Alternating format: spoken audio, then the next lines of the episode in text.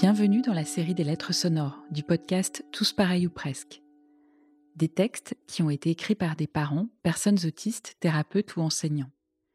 Une lettre adressée à quelqu'un en particulier, une lettre pour soi et aussi pour vous. Voici la lettre de Daisy, maman d'un petit garçon autiste, à la caissière de son supermarché. Chère Monique, après-demain, comme chaque mercredi depuis plusieurs mois maintenant, entre 11h30 et 11h40 précisément, nous nous rencontrerons. Et comme à chaque fois que nous nous rencontrons, je prendrai plaisir à découvrir des détails insignifiants, mais synonymes de grands progrès. Ces progrès, ce ne sont ni les miens, ni ceux de mon fils. Ces progrès dont je me délecte, ce sont les vôtres, madame. Comme d'habitude, ce sont les chiffres qui dicteront notre rencontre. Qu'est-ce 3 Qu'il y ait du monde ou pas? Lily l'a décidé et c'est comme ça. On énumère les articles que l'on dépose un par un sur le tapis. C'est un peu long, je le conçois, mais c'est comme ça. On insère la carte bleue dans le lecteur en lisant chaque chiffre à voix haute. On attend le ticket de caisse, puis on en lit le total. Il y a quelques mois, lors de notre première visite, votre regard a pesé lourd sur moi, sur nous, sur lui. Dans ces situations, nul besoin de mots. Vous ne l'avez pas dit, mais j'ai entendu tout ça. Mais pourquoi sont-ils si longs? Pourquoi lui laisse-t-elle faire tout ça? J'ai pas que ça à faire, moi, il y a des clients qui attendent. Du plus profond de mes tripes, j'ai prononcé ces quelques mots. Mon fils est autiste, ne vous en déplaise, madame.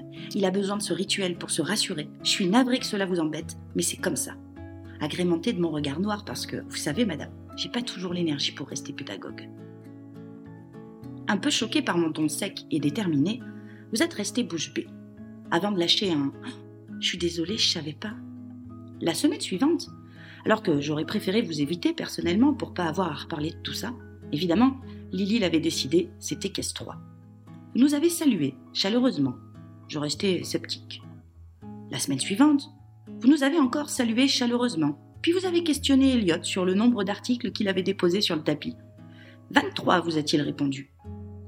Je restais un peu distante à cet élan de gentillesse et de l'intérêt que vous, nous, lui portiez.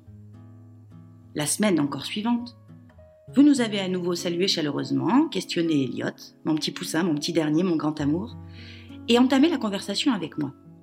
Brrr là là, quel temps aujourd'hui? Euh, oui. En tout cas, lui, il est en forme. Euh, oui, en effet. Comme d'habitude, ça fait plaisir à voir. Elle a l'air sincère, me disais-je. Et ainsi de suite, les semaines suivantes. Sauf qu'à chaque fois, vous deveniez de plus en plus actrice de ce moment et vous partagiez avec plaisir des échanges avec Elliot, et il vous le rendait bien d'ailleurs. Les semaines passant, vous vous êtes laissé imprégner par son univers et ses petits rituels que vous partagiez avec lui avec enthousiasme. Compter les articles, déchiffrer les promotions en tête de gondole, ranger les produits dans le caddie, énumérer les chiffres et les lettres inscrites sur le terminal de paiement. À présent, comble du comble, c'est moi qui trouvais que ça n'allait pas assez vite. La semaine dernière, alors que Lily vaquait à son rituel, les personnes placées derrière nous dans la file d'attente manifestaient quelques signes d'impatience. Nos regards se sont croisés, et vous avez senti en moi monter cette colère et cette rage, cette fatigue de devoir toujours, toujours nous justifier. C'est à ce moment que vous avez dit Désolé, monsieur, dame, c'est comme ça, si vous voulez, il y a de la place en caisse 4. Cette petite phrase, Monique, a été d'un soutien sans pareil vous avez su en quelques mots, qui ne m'étaient pas destinés, faire sauter la soupape de décompression en une seule fraction de seconde. Vous savez, quand on est parent d'un enfant différent, les occasions sont rares pour nous d'évoluer dans un environnement où l'on ne se sent pas constamment jugé. Merci pour ça. En acceptant de faire évoluer votre regard, vous avez su créer des moments qui n'appartiennent qu'à vous et lui.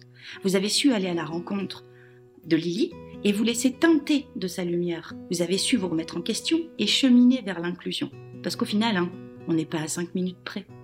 À demain, Monique. Caisse 3, comme d'habitude.